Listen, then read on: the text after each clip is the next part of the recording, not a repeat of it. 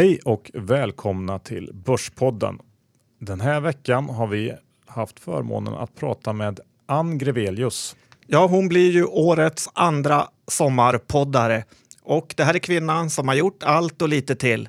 Först Handelsbanken, sen SEB och nu riskkapitalist på JP Bullhound. Ja, och dessutom så driver hon en startup inom fintech. Hon har alltså massa intressanta grejer på gång och vi hade ett eh, grymt samtal tillsammans. Ja, det tycker jag.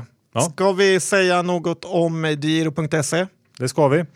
Diro.se, gå in, regga ett konto, handla gratis om du har mindre än en miljon på depån och eh, ja, man får även möjlighet att handla billigt i väldigt många marknader som man kanske inte har haft möjlighet att göra innan. Nej, Diro.se, in och kolla ut om det är något för dig. Ja. Och innan vi kör igång intervjun så ska vi säga att det här spelades in den 28 juni och eh, ja, vi pratar om allt mellan himmel och jord känns det som. Ja, det gör vi. Och vi ska ju säga något om Lendify med Johan. Ja, De är ju peer-to-peer lending, vilket var kul att höra att Angrevelius tyckte var intressant. just det, en av hennes eh, favoritområden inom fintech. Så gå in på lendify.se, kika in och se om det kan vara något för dig att låna ut pengar till andra människor och även få ta del av förtjänsten. Yes, nu kör vi igång intervjun med Ann Grevelius. Ann Grevelius, välkommen så hemskt mycket till Börspoddens eh, sommarpoddare. Tack så jättemycket. Supertrevligt att vara här. Ja, men kul att du vill komma. Vi, vi kör väl igång direkt helt enkelt. Berätta om dig själv. Var kommer du ifrån? Född i Göteborg, flyttade till Sandviken, lilla bruksorten, när jag var sju och växte upp där. Gick i skolan där fram till, ja, till och med gymnasiet. Eh, åkte till London för man skulle lära sig engelska. Så jag åkte dit och jobbade som au pair innan jag började plugga ekonomi i fantastiska staden Uppsala. Just det. Men Sandviken då, berodde det på att dina föräldrar fick jobb där eller var, varför flyttade ni dit? Ja, fast det var helt fel skäl. Min pappa var lärare. Eh, och när man sen då insåg och växte upp i ett brukssamhälle som Sandviken, där Sandvik verkligen är arbetsgivare nummer ett, två och tre, så insåg man att man var inte riktigt med i det där gänget när man hade pappa som var lärare på gymnasieskolan och en mamma som jobbade på kommunen med ekonomi. Så att eh, det, det var rätt intressant att så att säga vara lite, lite outsider där. Jag fick till exempel inte sommarjobb på Sandvik för att ingen av mina föräldrar jobbade där. Då lärde man sig fightas på något sätt. Men nu är de inte så tuffa. Nej, precis. Tiderna ändras. Men det var ju förfärligt när huvudkontoret flyttade till Stockholm och sådana saker för, för bygden och för kanske en typ av, för en del av kulturen också i ett sånt företag. Ja, Olof Axander han eh, ställde till med en hel del innan han rök. Ja, han fick ganska lång tid på sig givet att kritiken var ganska hård ganska tidigt i hans, i hans roll på Sandvik. Men eh, kontoret är kvar på Strandvägen här i Stockholm, va? eller har nya ledningen flyttat? Nej, jag tror inte att de har flyttat tillbaka. Det är nog ganska bekvämt i och för sig för, för en bolagsledning att, att sitta i Stockholm. Jag tror att de är ganska mycket fortfarande ändå i Sandviken. Att de har försökt behålla, behålla funktioner och, eh, och möten och sådana saker. Har det som en mötesplats, vilket jag tror är viktigt. Men det här med aktier då, fanns det med från början eller när kom det intresset? Nej, jag kan egentligen inte säga det och det tycker jag är ganska eh, roligt att prata om ibland. För att det är så många som, som håller på med aktier och har jobbat med, med att handla eller förvalta eller någonting som säger att den ena började ju tidigare än den andra och man läste Affärsvärlden när man var sju år och man gjorde sina första fantastiska affärer när man var åtta och så vidare och på den vägen är det. Eh, det, det tror jag faktiskt kan skrämma bort en del ifrån det här. Man behöver inte alls börja tidigt. Jag ärvde lite aktier av min farfar på 80-talet. Lite stora bolag och jag gjorde inte så mycket med det. Jag tittade på dem och gick och klippte kupong på bankkontoret, lämnade in så jag fick sin utdelning. Så länge sedan var det. Eh, men så att jag menar, ja, intresset, jag började väl ändå följa det där och då. Men eh, mitt intresse kom egentligen mycket senare när jag faktiskt redan hade börjat jobba.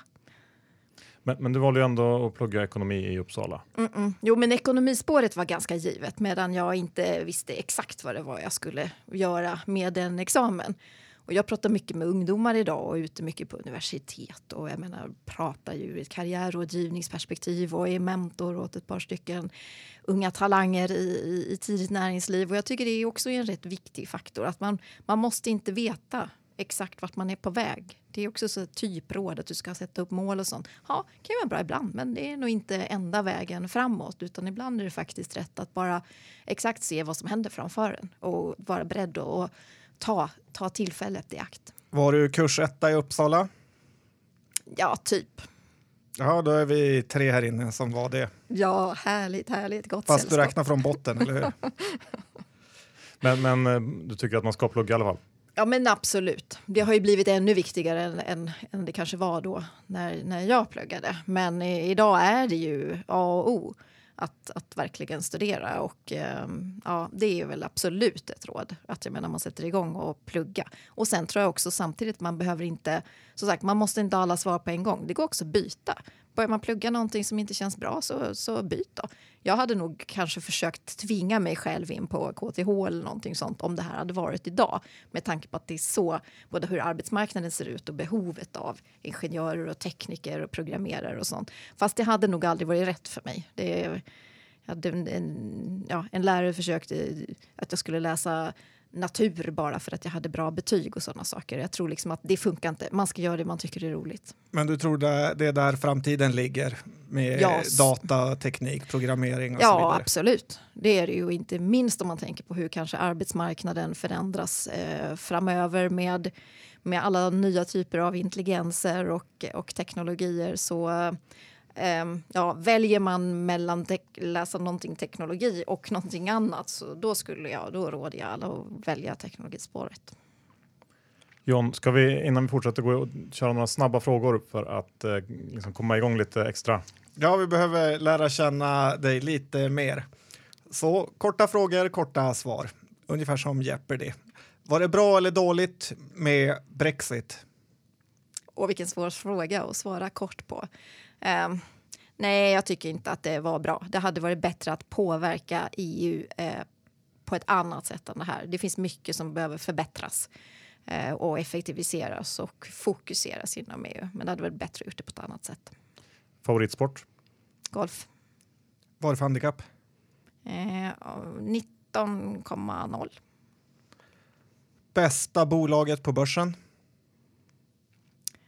Autoliv. Varför?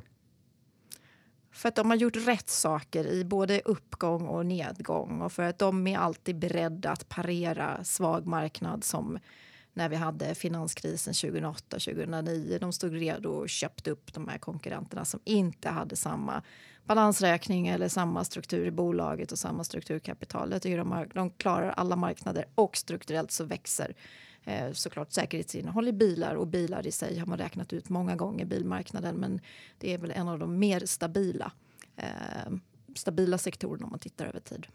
Finns aktiv förvaltning kvar om tio år? Ja, det gör det. Sämsta affär någonsin?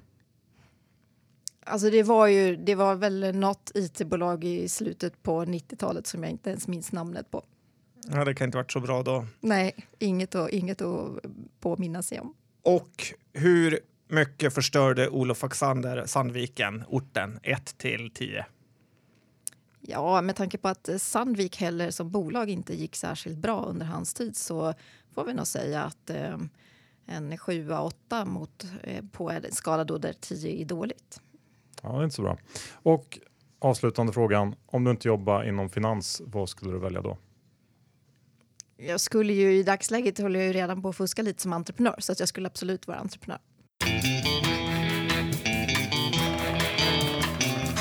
Innan vi fortsätter med intervjun, John, så har vi ett snabbt budskap ifrån tessin.se. Ja, det är faktiskt väldigt intressant att se vad de har att säga. Vad vill han den här veckan? Jo, den här veckan har vi frågat Jonas vad man kan förvänta sig för avkastning egentligen om man investerar i ett projekt via tessin.se. Ska vi lyssna här vad han säger? Normalt sett så har vi haft mellan 9 till, ja det högsta har varit 27 procent, men, men det är nog inte man ska förvänta sig i framtiden. Eh, vi har, ja men säg att hyresfastigheter så kanske du ligger på 8-9 procent, bostadsrättsutvecklingscase om du kommer upp mot ja, mellan 11 och, och kanske ända upp till 13 procent. Eh, så att, men, men runt 10 är väl, är väl eh, vårt, vårt mål. Jonas har alltid svar på tal.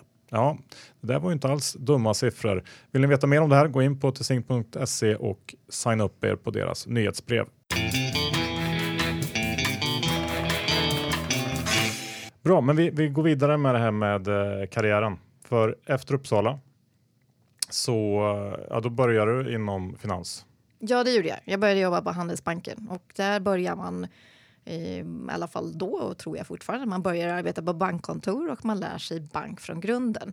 Vilket kanske stundtals var lite frustrerande. Jag ville mycket och kom ut nyutexaminerad och ville jobba mycket och få svåra saker och sitta länge på kvällarna. Här var det någon som skickade hem en klockan fem när bankkontoret stängde. Och det var lite, kanske inte, inte så utvecklande på det sättet. Men, men det var en jättebra skola nästan allting känns bra när man tittar i backspegeln även om man ibland kan tycka, liksom, eh, kan tycka att man kan känna sig frustrerad i, i nuläget och där man är och står och man tycker saker och ting går långsamt. Men det var en jättebra skola. Och sen var jag ju på Handelsbanken i hela 19 år. Men hur tog du dig så snabbt vidare från eh, sitta i kassan till att bli stjärnförvaltare?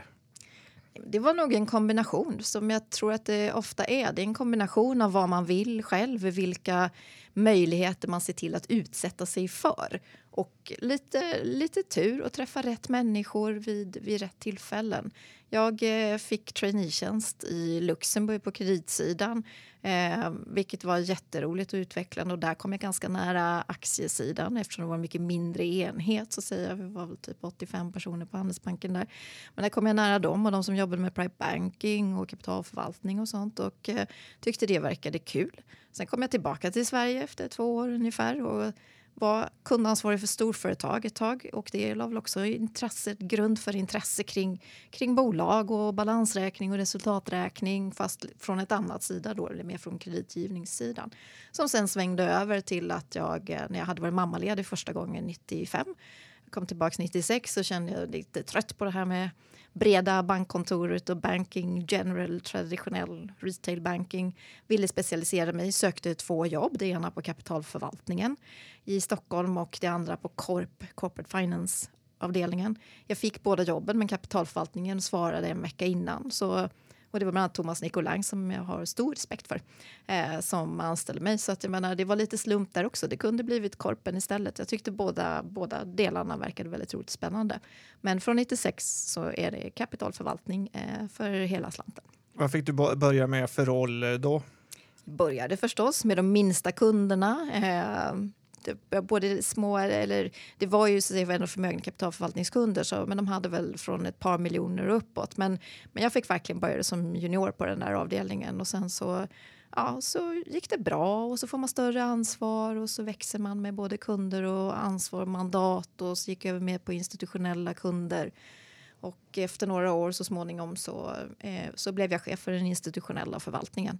Eh, där man då jobbar med att, att förvalta eh, kapital åt institutioner. Det var mycket fokus på aktier men också allokeringsmandat, det vill säga hur man växlar då mellan aktier och räntor och hedgefonder och, och annat. Eh, så att det var många dimensioner och mycket också kundkontakt. Både ta in nya kunder och jobba med de befintliga kunderna.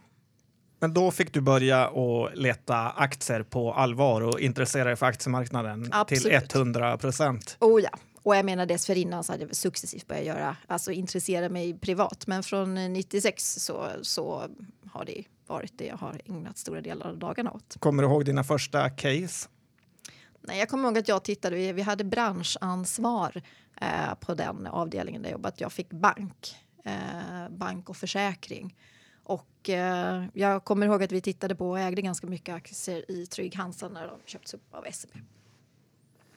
Och hur, hur var din stil då som eh, förvaltare? Hade du någon sån? Jag vet inte. Jag tror att man får ha, man får ha lite olika stilar beroende på, på vilken marknad man är i. Och jag har ju varit med så länge, alltså väldigt starka perioder. Eh, rent allmänna starka med global stark tillväxt. Vi har också drivet av till exempel it-boomen då i slutet av 90-talet. Vi har varit med om krascher och kriser, ett par stycken. Och man får nog, antingen är man väldigt långsiktig och så håller man fast vid stabila strukturella tillväxtcase. Och det tycker jag är en ganska bra strategi. Är man aktiv, vilket man måste vara om man är fondförvaltare eller arbetar aktivt med förvaltning och utvärderas av sina kunder snudd på dagligdags, då måste man ha en, en flexibel förmåga att också anpassa sig efter omvärld och förutsättningar. Så då måste man vara lite mer aktiv och ta lite mer kanske jobba lite mer med med målkurser, stopp, lossnivåer. Det här funkar inte, nu måste jag stoppa ur de här positionerna. Eh, bygga korgpositioner, alltså ta par olika bolag som till exempel speglar ett tema. Så att tematiskt tänk är, till exempel uppvuxen med från, från min Handelsbankstid. Vilket jag tycker är liksom en bra underliggande eh, strategi. Hur mycket fick du jobba på den tiden? Jag, jag jobbade väl mycket.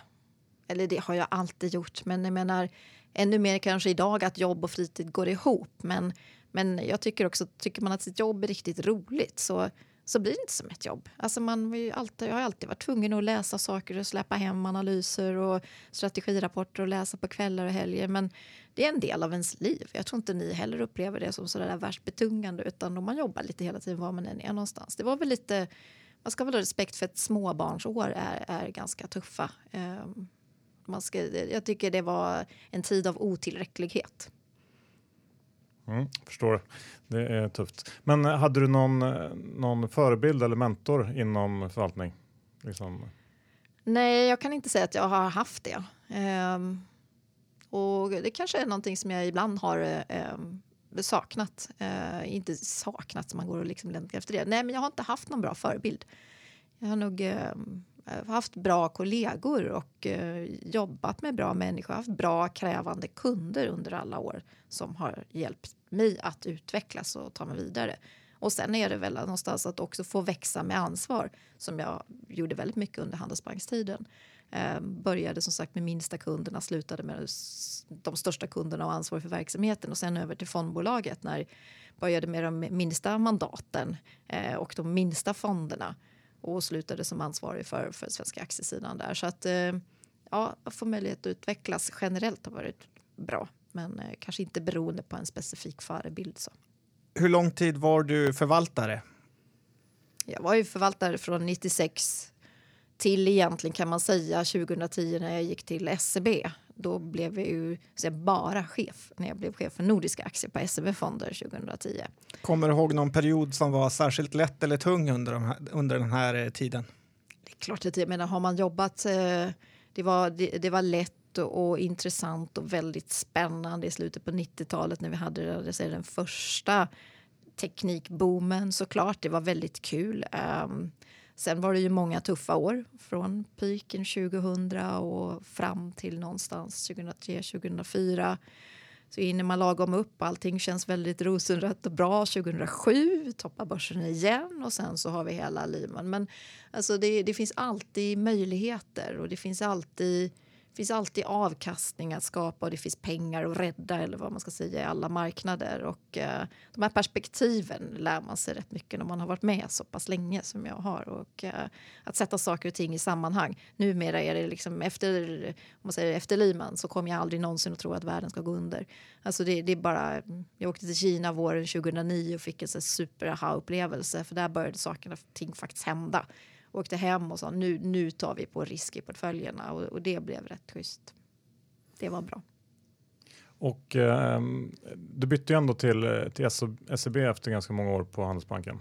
Eh, varför gjorde du det? Ja, men det var väl hög tid att byta, tror jag att alla tänker som lyssnar på det här. Alltså 19 år är väldigt lång tid, men jag, man kan väl också säga att jag bytt på, även på Handelsbanken så bytte jag roll och ansvarsområde ungefär kanske vart tredje år eh, sett över tiden där. Men nej, men 2010, det är klart det var jätte, verkligen hög tid att byta arbetsgivare och eh, eh, det var väl också att jag kände då, jag fick ett jättebra erbjudande och möjlighet att bli ansvarig för både svenska och nordiska aktieförvaltningen, 25 personer och 100 miljarder i förvaltat kapital. Eh, jag visste inte om jag var uppgiften mogen fullt ut och det kändes väldigt läskigt men eh, man ska väl, ibland ska man våga och utmana sig själv och tänka vad, vad är det värsta som kan hända om, om jag inte skulle klara av det här. Eh, det får jag väl gå tillbaka och förvalta någon fond igen. Det, det kan jag, det har jag gjort ett tag. Så att, eh, men det gick väldigt bra. Men, men det var ändå från en stor bank till en annan. Du var inte sugen på säg, starta en egen fond? Eller? Nej, starta egen fond har jag faktiskt egentligen. Jag har ibland fått lite propåer från, från kollegor i marknaden och sånt så ska vi inte dra igång någonting. Men jag har inte, just det har jag faktiskt inte känt för. Sen så fick jag ju betydligt senare då för två år sedan en, en, en fullständigt uppvaknande en dag när jag kom på att det här med stor bank, liksom, nu, nu är jag faktiskt väldigt färdig med den delen. Men, men just då 2010 så jag var ju ganska bra flow där på Handelsbanken. Jag hade ju fått ett par priser och utmärkelser och, och som sagt förvaltningen hade gått bra med hjälp av mina duktiga kollegor såklart då, under, de, under, under ganska många år. Eh, så att det, det kändes roligt med en annan utmaning inom samma. Det, då var det fullt nog och det var en stor utmaning och det var väldigt kul att komma till, till en annan bank. Det var roligt att se kulturella skillnader mellan SEB och Handelsbanken och eh, Ehm, båda bankerna är fantastiska på, på sina olika sätt. Men det var en stor kick för mig. Och sen fick jag möjlighet att också testa på olika roller på SEB under de åren där. Vad gör man när man är chef då för kapitalförvaltningen? Det handlar ju om, alltså det är nästan som att förvalta en, en aktieportfölj. Att jag menar, när du har en portfölj, om du vill så att säga, diversifiera din portfölj lite och tänka utifrån olika marknader och så vidare. Eh, det är ungefär så när du bygger ett team av, av förvaltare och analytiker. Och man behöver tänka lite vad behövs för varje fond och, och, man behöver skapa ett team som funkar bra ihop där ett plus ett blir tre. Man vill ha dynamik i teamet, lite olika typer av tänk och infallsvinklar och samtidigt att man delar en, en långsiktig gemensam målsättning. Men det var det, så det är lite, man, man bygger ett team, det är att bygga, sätta upp ett fotbollslag eller någonting och det är ungefär samma sak egentligen man skapar en aktieportfölj. Så ja, ungefär samma tänk. Fick du sparka några som inte höll måttet? Ja, det gjorde jag. Och det var också en ny erfarenhet. Eh, och det handlar väl inte så mycket om att eh, kanske inte något större, så att säga, inget fel på de personerna och det, de hade haft många bra år tidigare. Men det är väl också sitter man och förvaltar fonder som har tydliga utflöden och där performance faktiskt inte har funkat. Så det är ingen, man kan inte, det är ingen välgörenhetsbusiness. Man måste leverera, inte varje dag, man måste leverera värde över tid och man måste skapa värde för de kunderna man faktiskt har förtroende att förvalta pengar för. Så man måste vara lite tuff. Men hur är pressen att eh, vara fondförvaltare egentligen? Eftersom det är ju väldigt tungt att ha hand om andras pengar, framför allt när det inte går som man vill. Det är jättetufft det är jätte, jättestort ansvar och jag kan väl säga under alla år som jag verkligen hade egna portföljer och sen för den delen också när jag var indirekt ansvarig som chef. Så alltså alla dagar börsen är öppen så är arbetsdagar. Jag har aldrig någonsin under de åren kunnat koppla av och lägga mig på en, en klippa i skärgården och stänga av. Utan jag har känt hela tiden att jag, jag måste veta hur det går, jag måste veta vad som händer på marknaderna. Jag måste ändå följa rapportperiod även om det råkar vara juli. Eh, så att eh, för mig var det så. En del andra kan koppla av det mycket bättre. Men eh, jag kunde inte riktigt göra det. Utan eh, det, det, det är tufft och det är jättestort ansvar att verkligen känna att man förvaltar andras pengar. Um, vad som är viktigt att lägga till är också det är viktigt att kommunicera som du säger när det inte går bra. Det är klart att det är mycket, mycket jobbigare då. När det går bra är det enkelt. Men när det inte går bra, det är ju ingen, jag menar, det, det går inte bra alla dagar och ibland har man lite fel strategi. Man är för tidig eller man är för sen på bollen. Men eh, då gäller det att vara duktig på att kommunicera och berätta. Tala om hur, hur vi tänker och varför det inte har funkat som vi kanske har tänkt oss och varför vi har de positionerna vi har och så vidare. Så att det där är också någonting man lär sig med tiden. Det är ju också en ganska liksom, grabbig bransch. Hur var det att vara, eller hur är det kanske, att vara kvinna i den? Har det varit någonting som varit jobbigt eller svårt? Nej, jag har ju aldrig tänkt på det, men jag får ju väldigt mycket frågor kring det och det har med åren bekymrat mig rätt mycket. Men, så att man vill sätta ihop team, att eh, jag har velat hitta tjejer för att komplettera teamen. Men det är ju så otroligt få i finansbranschen och jag tycker egentligen att det är konstigt för att det det är inte, visst kan det ju vara lite grabbigt, men jag menar, det finns liksom, jag kanske är inte grabbig tjej, men alltså, man får inte, man får anpassa sig till, till gänget och läget och det är klart det är väldigt tufft i det att du utvärderas varje dag och du ska leverera performance och det är tufft när det inte går bra och så vidare. Men det finns många andra jobb som också är tuffa som ändå är mer jämlika. Jag tycker det är ganska konstigt, men jag tror att det, en förklaring är att det, det saknas eh, kvinnliga förebilder. Det har blivit väldigt eh, väldigt manligt och, och, killar har fortfarande en tendens att anställa likadana killar som man är själv.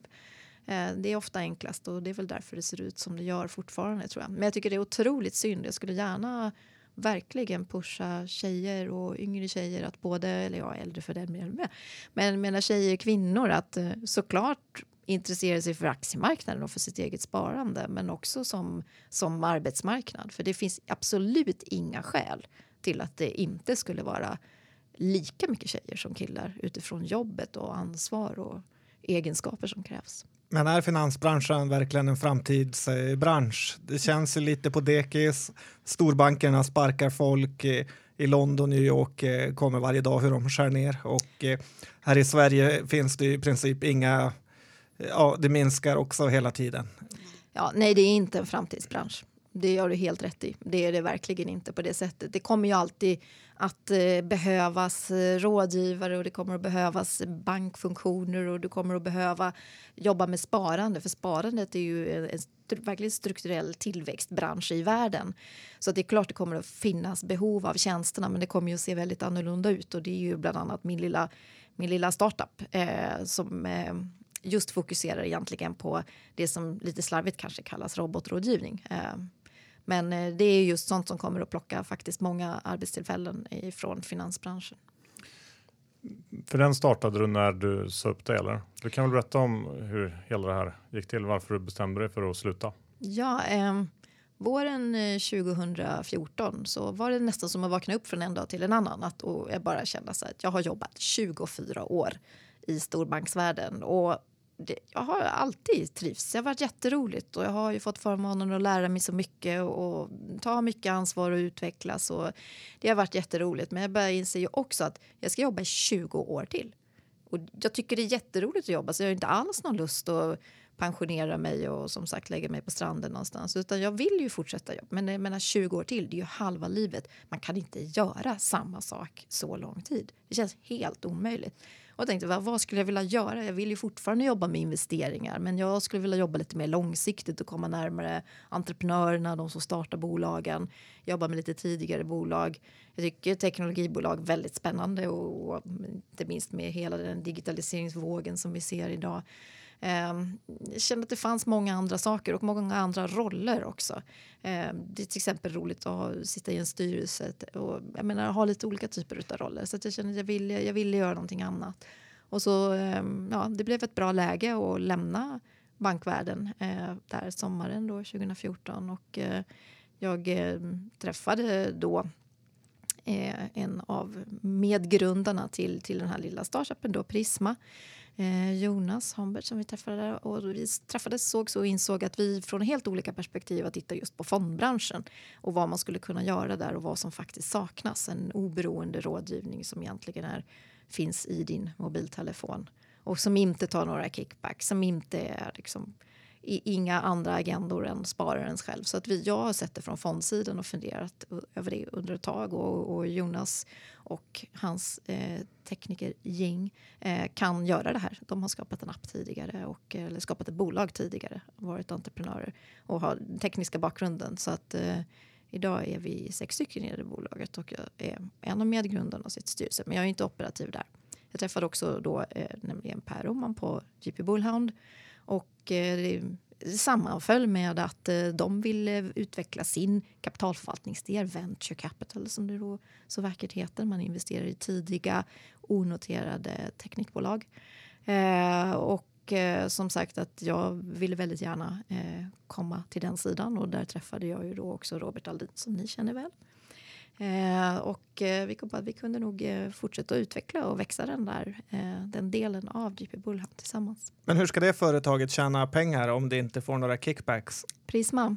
Ja, tanken är ju egentligen det är att ta betalt för det jobbet vi gör. Utan istället vi ska vara transparenta. Det är också någonting som inte är ett, eh, ett kännetecken för finansbranschen idag.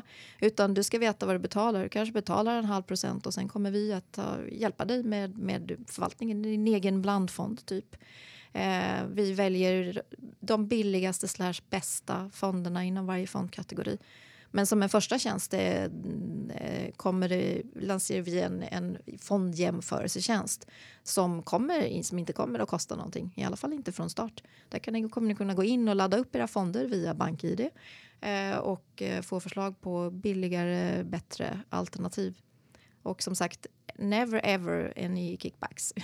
Det är heligt. Men tanken är att på sikt bli som de här amerikanska typ eh, Betterment eller Wealthfront? Ja, det kan man nog säga. Eh, som sagt, vi har lite andra. Det är lite som den här jämförelsetjänsten. Den, den vet jag inte att den finns egentligen någonstans. Men vi tycker det är så viktigt att hjälpa sparare, både småsparare och de som har mer pengar, att på att faktiskt kunna se alternativen. Och du får aldrig de alternativen av, av din rådgivare oavsett om du har någon icke-bank som rådgivare. Du hamnar alltid i bankens produkter eller du hamnar i rådgivarens produkter där de har kickbacks och så vidare. Men absolut, det, tanken är att, eh, ja, att, att skapa ett, en annan typ, en ny typ av sparföretag och baserat i din, finns, ska finnas i din mobil där du har allting annat. Är du rädd för att SEB och Handelsbanken kommer efter dig nu när du ska eh, slå ut dem?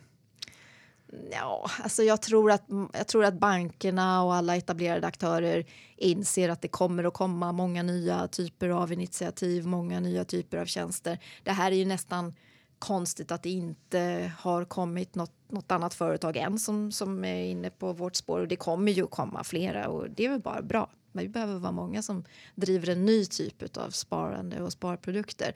Men det är klart att det kommer att skava lite här och där. Å andra sidan är det faktiskt så att eftersom vi är helt oberoende och tittar vi utgår från Morningstar-sortimentet av fonder, vilket är liksom alla fonder som finns. Det gör ju att vi kommer ju ibland att rekommendera, kommer en SEB-fond högst upp, ibland kommer en Handelsbanksfond högst upp i en annan kategori och sen kanske det är SPP, Länsförsäkringar eller mindre bolag. Men eh, det handlar ju mycket om kostnadseffektiv förvaltning eftersom även om jag fortfarande absolut tror att det finns utrymme för aktiv förvaltning, fundamental förvaltning, så tror jag att den här fördelningen på marknaden kommer att se annorlunda ut. Vara passiva indexfonder kommer att vara basen för fler. Och sen kan man addera aktieportfölj eller också aktivt förvaltade fonder om man är intresserad av det. Men du trodde ändå, sa du på aktiv eh, förvaltning? Och nu pratar du om indexförvaltning. Ja, vad, hur, vad, vad gillar du mest egentligen? Nej, men jag tror att för, om, om, man inte är intresserad och följer det här nära själv, då tror jag faktiskt att, då, eller bevisligen, så är det faktiskt att kostnaden för fonderna är den viktigaste parametern. Därför ska du vilja välja billiga fonder. Om du sen är intresserad och vet att min fantastiska börsrådskollega Simon Becker på Carnegie. Jag tycker han är duktig och jag vill, jag vill placera pengar i hans fond och följa med dit och investera. Men rätt som det kanske han slutar och går någon annanstans.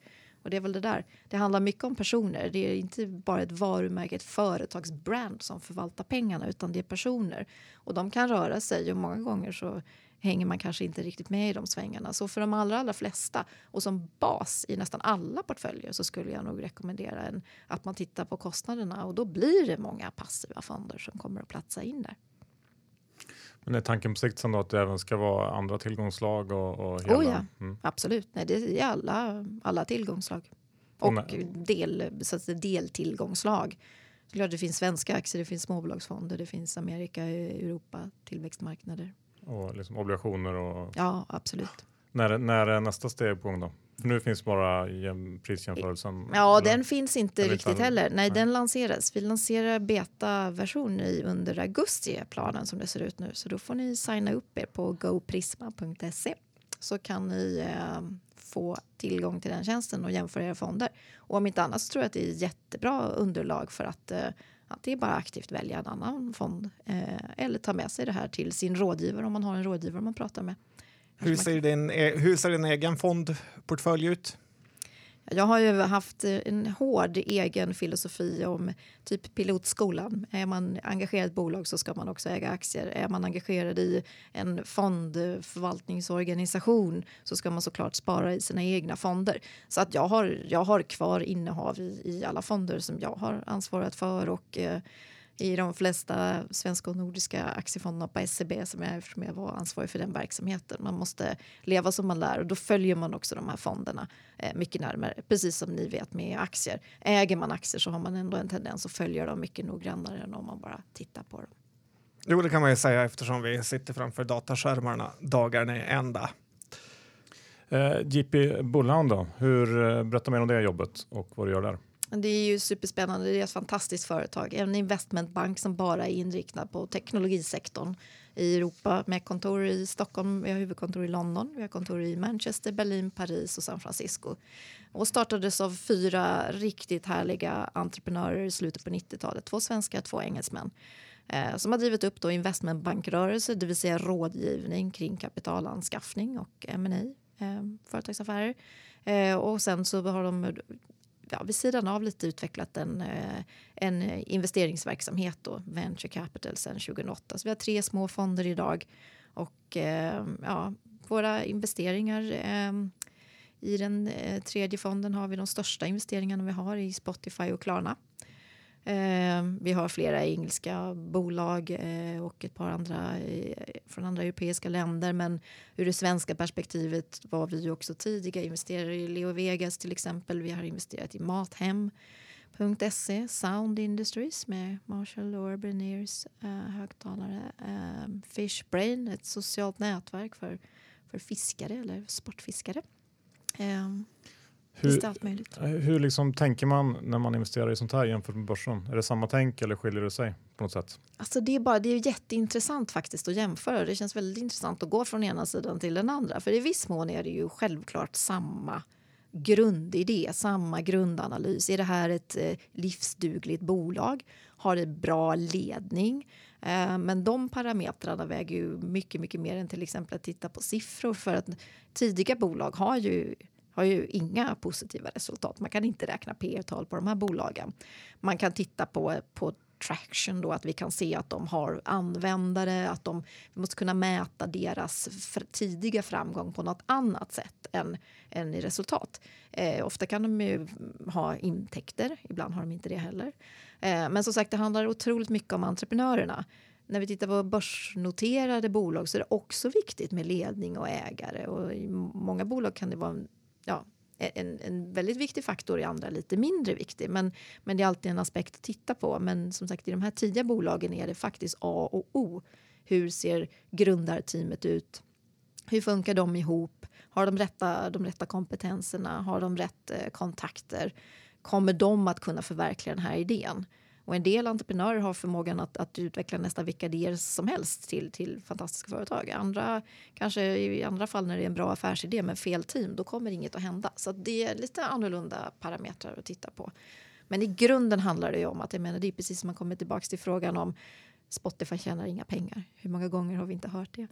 Eh, nej, det gör de ju inte. Men det är ju faktiskt för att de investerar allt i tillväxt idag. Har de en affärsidé som kommer att kunna generera pengar? Ja, det har de. De tar betalt för sin tjänst och det, det, är, liksom, det, är, det är en prismodell som, som kommer att fungera, som fungerar idag. Och sen exakta marginaler och så vidare, det får vi se var det landar när bolaget har tagit sig en liten bit till. Men som sagt, att det alla affärsidéer och entreprenörer måste kunna, man måste se att det här, de här kan tjäna pengar.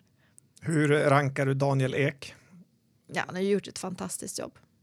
Hög rank hög ranking. Skönt. Mm. Men Spotify, när kommer de in på börsen? Ja, gissningsvis nästa år skulle jag säga. Men jag menar, det är väl just Daniel som ska svara på den frågan. Men eh, det finns ju många tecken och signaler på att vi närmar oss en börsnotering och det är ju ett bolag som skulle skulle passa på börsen givet att de kanske kommer då lite längre i sin egentligen just resultataspekten. Det är svårt att vara ett börsnoterat bolag och inte tjäna pengar. Eh, mycket, mycket bättre om man har kommit en bit för, för värdering och volatilitet i aktien och sådana saker. Eh, men så att eh, förhoppningsvis så fortsätter de att växa på sig ytterligare och sen kan de nog vara nästa kapitalrunda kan nog vara en börsnotering. Jag har ju lite kritik mot eh, Spotifys affärsmodell. Det är ju att de inte producerar ju något eget material. Typ Netflix kan göra egna serier medan Spotify är fortfarande tvungna att få artisterna att vilja vara med här och därför eh, liksom ganska lätt att kopiera. Och, eh, vad säger ni om det? Du tycker Daniel Ek ska starta något sådär lite boy, boyband eller?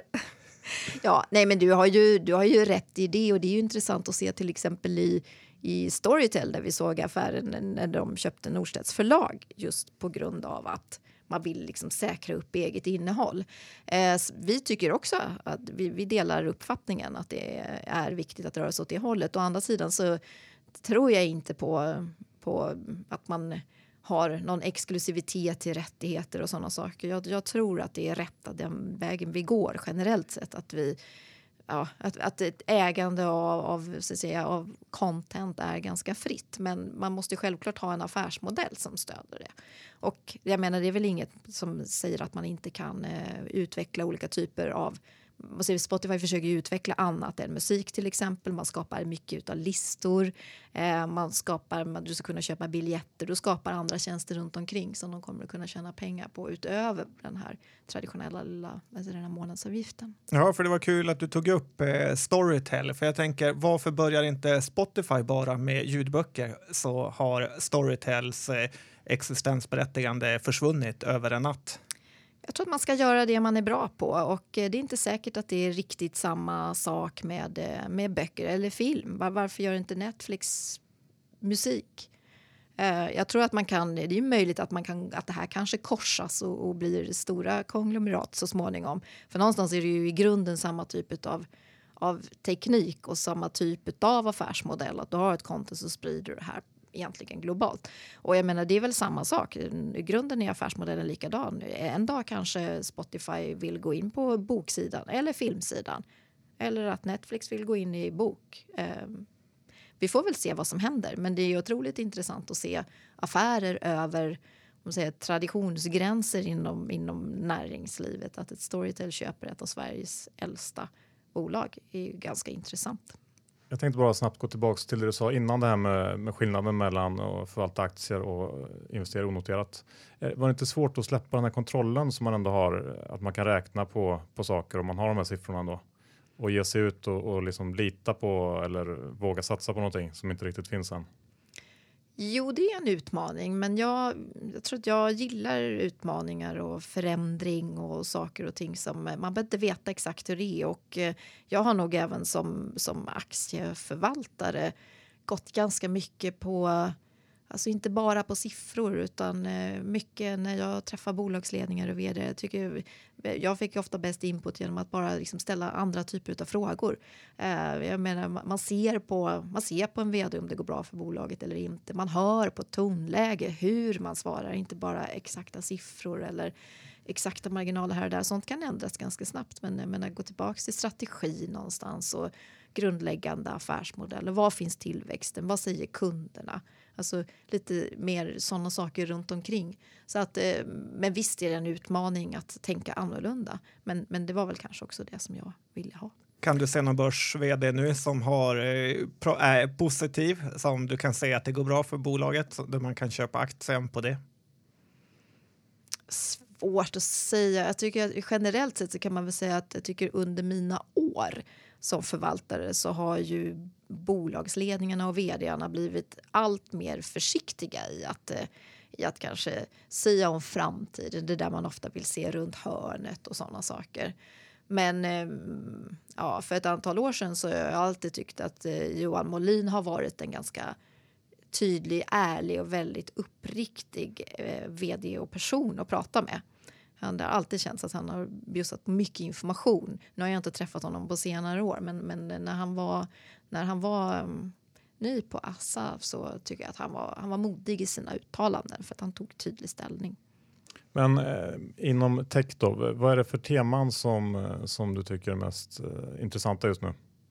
Finns det någonting speciellt? Det är ju så svårt för nästan allting är intressant. Alltså på något sätt. Vi har ju haft väldigt fokus på konsumentnära business generellt sett där vi båda har egentligen ett, eh, ja, ett, ett, eh, ja, men ett Spotify till exempel. Alltså det är slutkonsument, det är en, en, konsument, inte ett annat företag.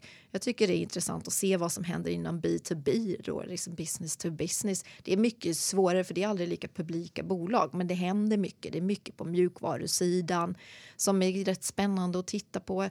Jag tycker ju att ändå, jag måste ju komma tillbaka till min, mina, min gamla bakgård, alltså hela fintech-området är ju otroligt spännande att se vad som, vad som kommer ut av allt det som händer och eh, hur mycket bankerna utmanas i alla olika, olika delar av sin verksamhet. Det tycker jag är fortsatt otroligt intressant att följa och titta på. Jag tror det kommer hända fortsatt väldigt mycket där.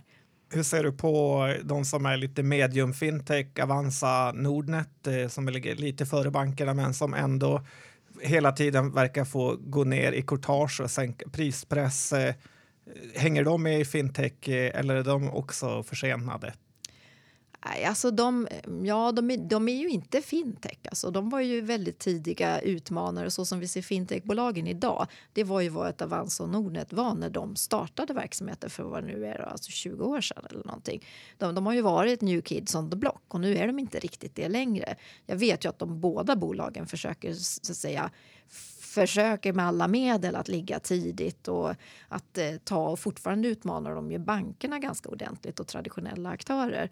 Men jag tror att delar av deras verksamhet kommer också lite naggas i kanten och jag menar som sagt det, det är ju courtaget var ju ändå ett levebröd förut, vilket det ju knappast kan vara idag, utan de måste ju utveckla och hitta andra andra intäktskällor och, eh, och som sagt, de kommer också, delar av deras verksamhet kommer också att utmanas. Men de kommer säkert också att vara aktiva i, i, den, eh, i den utvecklingsvåg som vi ser. Och bland annat eh, Nordnet startade ju någon, någon venture-låda där de ska investera i fintechbolag och så vidare. Och det känns ju som eh, snart sagt varje bank och finansiell aktör ska ha sitt eget lilla VC. Ja, alla som har loggat in på Nordnets hemsida kan ju säga att det inte är fintech.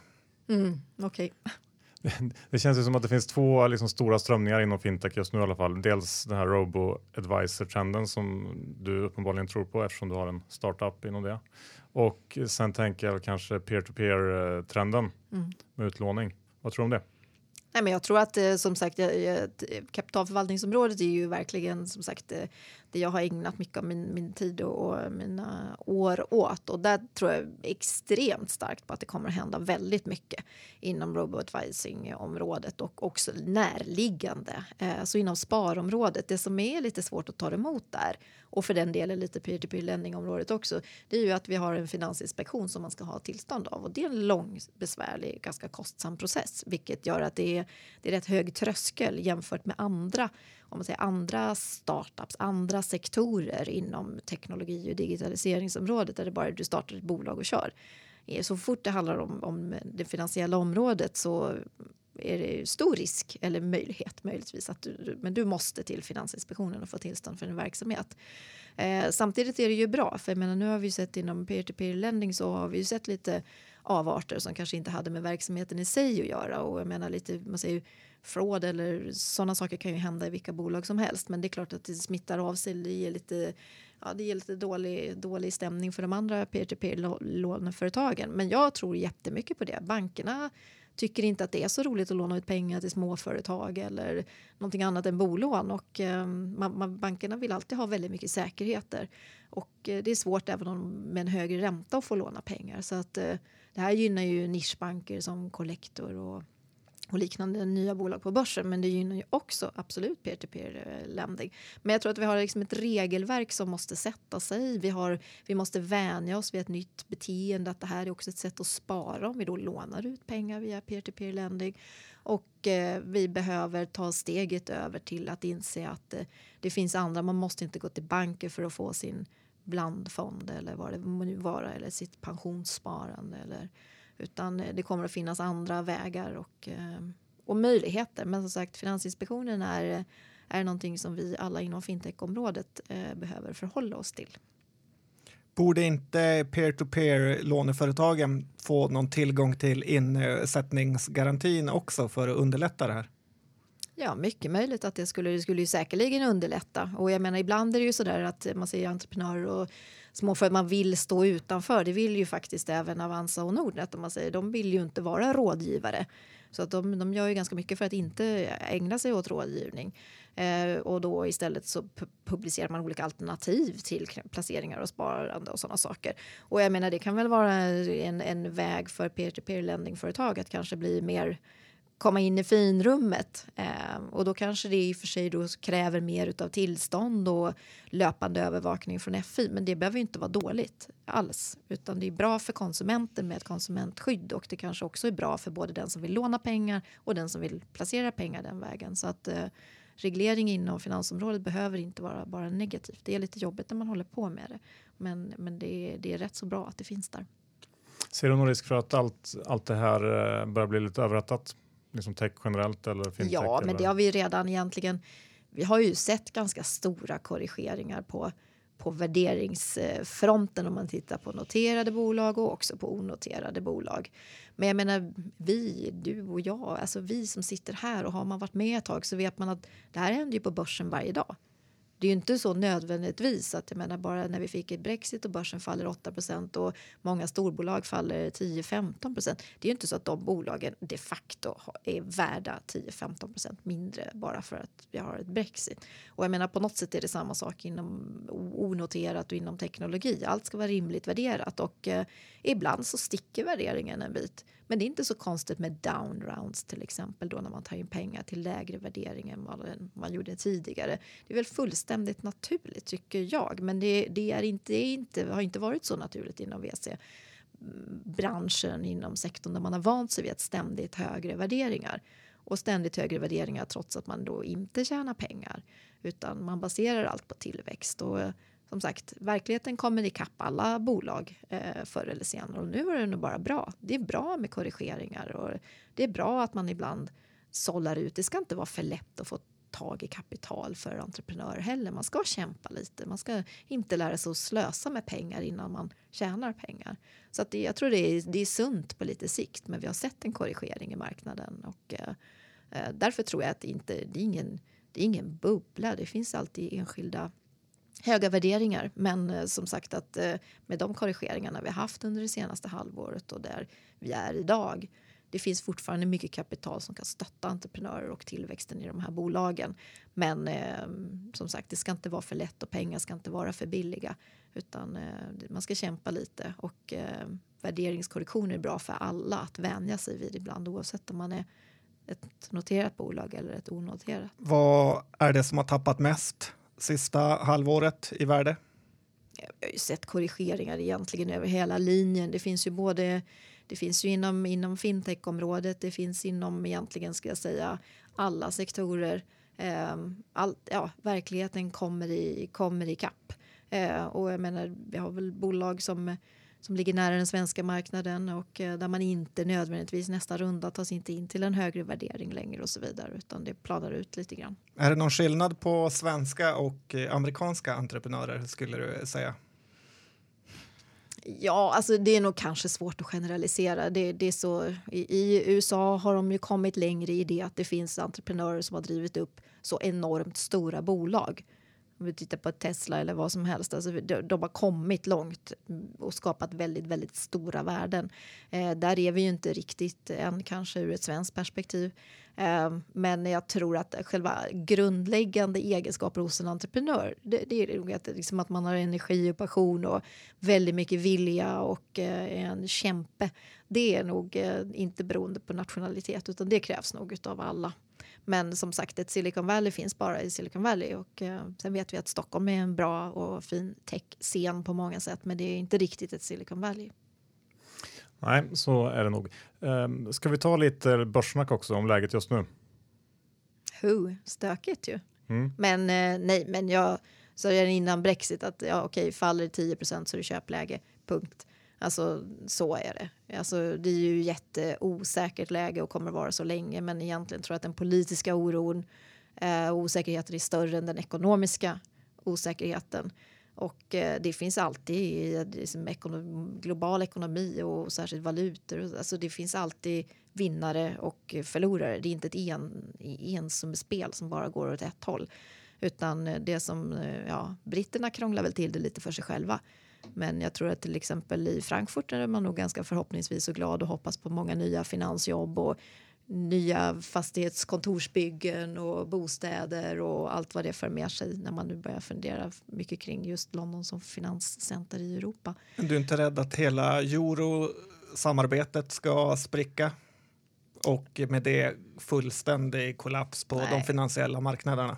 Nej, jag tror inte att alls att det är. Jag tror inte att det behöver hänga ihop. Jag, jag tror att eh, EU-samarbetet får sig en stor knäck och jag hoppas att det blir lite kanske sunt eh, tillfrisknande här och där. Jag menar, det är ju en, en byråkrati som är osannolik. Eh, och som sagt, det, det, finns väl viktiga frågor. Och jag menar med handel och fri rörlighet och arbetsmarknad och säkerhet. Det kanske är frågor som lämpar sig för samarbete. Däremot exakt om man får snusa i Sverige eller hur en jordgubb eller falukorv ska se ut. Jag menar, det, det känns ju som saker och ting har gått lite överstyr. Så att jag menar, man skulle nog vilja skala ner hela kanske EU en del. Men jag tror inte att det, det hänger inte ihop med att länderna och ekonomierna kollapsar. Eh, osäkerhet gillas aldrig av finansmarknaden. Så, att, så länge det är osäkert så blir det väl lite, kommer det väl vara en, en volatilitet som vi i och för sig är vana vid. Kom ihåg hur vi handlade liksom när Grekland skulle liksom kollapsa och skulle lämna. Då krisar vi för det och sen går det liksom över. Och snart har vi ett amerikanskt val att oroa oss för eller förhålla oss till i alla fall. Och vad som kommer att hända där. Och det, det kommer alltid utmaningar. Men jag menar EU kommer nog inte och Europa kommer inte att se ut som det har gjort utan det blir nog ganska, det, det kommer nog att hända en del. Och det som är obagligt är väl just de här politiska strömningar och populism och alltså ett, eh, när avarter kanske av, av eh, vad säger, värderingar och syn på, på mänsklighet och eh, den typen av frågor Det är lite oroväckande att kanske sådana strömningar växer. Är det någon del av världen du är särskilt positiv för du låter väldigt eh, positiv? Det låter väldigt positivt. Ja, nej, men det finns alltid möjligheter. Nej, men alltså, ur, ett, ur ett långsiktigt perspektiv tycker jag ju fortfarande att Asien är som geografisk marknad väldigt spännande. Och också väldigt spännande om man ser hur kopplar det till, eh, till digitalisering och teknologi. Och vi vet att det fortfarande penetration av mobiltelefoner och smartphones växer väldigt kraftigt och med det så blir så världen blir mindre, avstånd blir mindre och allting blir mer globalt och vilket också skapar stora möjligheter. Det här med eh, skuldsättningen då i hela världen som är jättehög och no samtidigt nollränta och nolltillväxt. Allt det där hänger väl ihop på något sätt. Hur, hur ska man tänka på det när man eh, placerar sina pengar? Alltså jag tror på kort sikt tror att man inte tänker så mycket på det på lite sikt så vet vi alla att det här är ju eh, det här är ju någonting, liksom, ja, verkligen på något sätt elefanten i rummet eller någonting som vi box, boxar framför oss och puttar framför oss hela tiden. Vi vill inte ta itu med det här. Och så händer det hela tiden små saker eller små saker, men det händer saker som Brexit som gör att nej, nu kommer inte USA att höja räntan och Sverige skjuter räntehöjningar på alla skjuter räntehöjningar på framtiden. Just när vi började tro att vi kanske skulle börja så småningom se lite högre räntor så händer något som gör att vi trillar tillbaka i det här häraden av negativa räntor och väldigt låga räntor. Och som sagt väldigt höga skulder och no någon dag måste vi ju på något sätt ta itu med det där. Och den dagen tror jag inte vi riktigt vet hur, hur världen kommer att se ut eller om vi, vi kommer nog inte vilja vara investerade på i, i riskfyllda tillgångslag som aktier just då. Men eh, det kommer nog inte nu. När kommer det då? Om några år. Ja, men det låter som att du tror ändå att börsen stänger högre eh, vid årsskiftet än vad den står idag. Ja, absolut. Men enskilda aktier då, har du några favoriter? Nej, men jag tycker nu, det, det som är roligt när det kraschar och krisar så här, det är att helt plötsligt kan man ju verkligen fynda och plocka på sig lite sånt där som man tyckte hade blivit lite kanske lite dyrt. Om jag får komma tillbaka till Autoliv så tycker jag liksom, de föll väl 10 procent eh, när, när börsen öppnade efter liksom, första börsdagen efter Brexit. Det är ju jätteköptillfälle. Alltså den är inte lågt värderad längre, men jag menar det är fortfarande ett jättebra bolag. Jag gillar it-konsulterna men Autoliv, det är ju ändå, det är en underleverantör till bilindustrin ändå. Ja, och har lyckats fantastiskt med det under väldigt lång tid. Och det är ändå det är inte jättelågt P-tal på Autoliv då. Nej, och det är väl det enda. Det har ju varit en av mina favoriter under lång tid och från början var det ganska lågt värderat. Nu är det inte det längre så att jag menar det kanske vi vill, kan väl begränsa en, en uppsida, men jag tycker inte jag tycker att en lärdom jag har gjort med åren är att man, man ska inte fundera för mycket kring värdering. Alltså det är inte Värdering är sällan en trigger i sig. Bara för någonting är lågt värderat, ofta finns det ett skäl till det som är kanske är gott nog att inte just köpa den aktien. Eh, och en hög värdering behöver heller inte vara fel. Vad som gäller att titta på det är ju när det sker kanske någon typ av skiften. Jag vet att ni har pratat lite om H&M ibland fram och tillbaka och jag menar just kring värderingen. Och det har man ju alltid, från 90-talet har det varit en av de högst värderade storbolagen på börsen. Och det har också under lång tid, förutom den senaste tiden, varit ett av de bäst performande bolagen. Så att någonstans så länge man ser att till exempel man har tillväxten med sig och man har, man har vinster med sig, då är den där höga värderingen kanske inte ett hinder. När någonting, när det händer någonting, när det blir något litet trendbrott, då kommer man i ett annat läge. Men jag tycker att grundläggande alltså för Autoliv då, som, alltså, ja, det, det har hittills så tycker jag inte att jag ser skäl till att det inte ska vara ett högt värderat bolag. Det är ett kvalitetsbolag. H&M då, när vi ändå var inne på det? Ja, på de här nivåerna tycker jag eh, att man gladeligen kan investera lite i H&M. Och sen var du på Börspanelen då rekommenderade du Attendo och eh, Academedia. Precis, men jag gillar ju dem. Jag gillar skola och, och vård. Jag gillar strukturell tillväxt, jag gillar icke-cyklikalitet. Alltså, det, cykliska bolag var fantastiskt för tio år sedan när vi hade en, en, framförallt då liksom ett Kina som växte enormt. Vi hade så mycket verkstad i våra portföljer så det liknar ju ingenting och allting gick jättebra. Eh, idag är vi ju i en helt annan, eh, helt annan omvärld där vi inte alls har samma typ av tillväxt. Den, den tillväxten vi ser är inom tjänstesektorn, inom, inom det som bärs fram av teknologi och andra saker. Så att, menar, det är en helt annan typ av tillväxt och då gillar jag alltså, då, som har, finns en strukturell tillväxt, stabilitet, visibilitet. Att man liksom, jag, jag vill inte ha för mycket överraskningar från ett kvartal till ett annat. Och, eh, då tycker jag att ehm, ja, såna här, alltså välfärdssektorerna lämpar sig, sig bra att investera i. Det är inte, det är inte det där som helt plötsligt sticker alltså 30-40 procent. Men spänningen får man väl skapa någon annanstans. Men lite längre ner i portföljen så tror jag att det där kan ligga och, och växa till sig och bli rätt bra. Bankerna då? Vad tror du om dem? Det tycker jag känns som ett, liksom ett eh, långsiktigt sälj.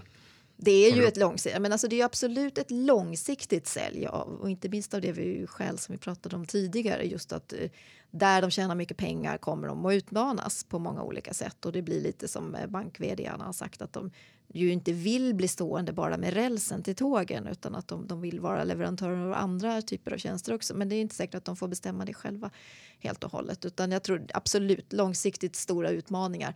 Kortsiktigt tycker jag väl i och för sig bankerna har tagit enormt mycket stryk och inte minst efter Brexit. Och, alltså, våra banker här uppe i Norge är ganska välkapitaliserade och på kort sikt händer inte jättemycket med intjäningen på grund av ett Brexit eller på grund av någonting annat av det vi ser omkring oss. Lite amorteringskrav och sånt kommer att hålla tillbaka lite utlåningssidan och storbolag behöver fortfarande inte låna eller så finansierar de sig själva så billigt så att de inte behöver gå till banken även om de behöver låna pengar. Så att alltså aktiviteter, vi har haft en fantastisk IPO-marknad Eh, som väl, väl, inte kan bli mycket bättre än vad det har varit i alla fall. Så att, visst, trenderna pekar neråt, men jag tycker samtidigt kanske att eh, eh värderingsmässigt då om man tittar på utdelning som jag tycker är en viktig parameter när man pratar aktier, alltså tittar på yielden så finns det väl goda skäl för bankerna kommer att kunna fortsätta yielda rätt mycket. Men de har nog blivit, de har blivit det som Telia blev för ett antal år sedan nästan snudd på Ericsson. Alltså de, har blivit, de har blivit utdelningsmaskiner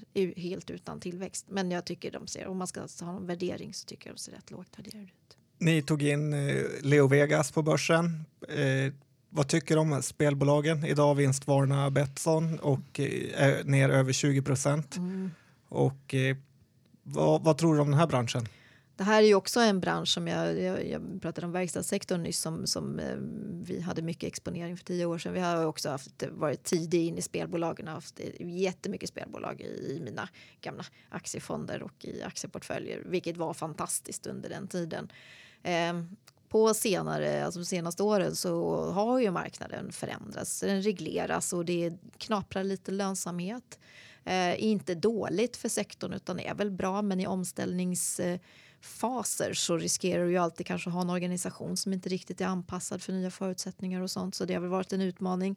Nu såg vi ju här som sagt som du nämnde Betsson, alltså sportboken går inte riktigt bra och Turkiet knakar och jag menar så här, det, lite volatilitet är det ju från kvartal till kvartal för spelbolagen.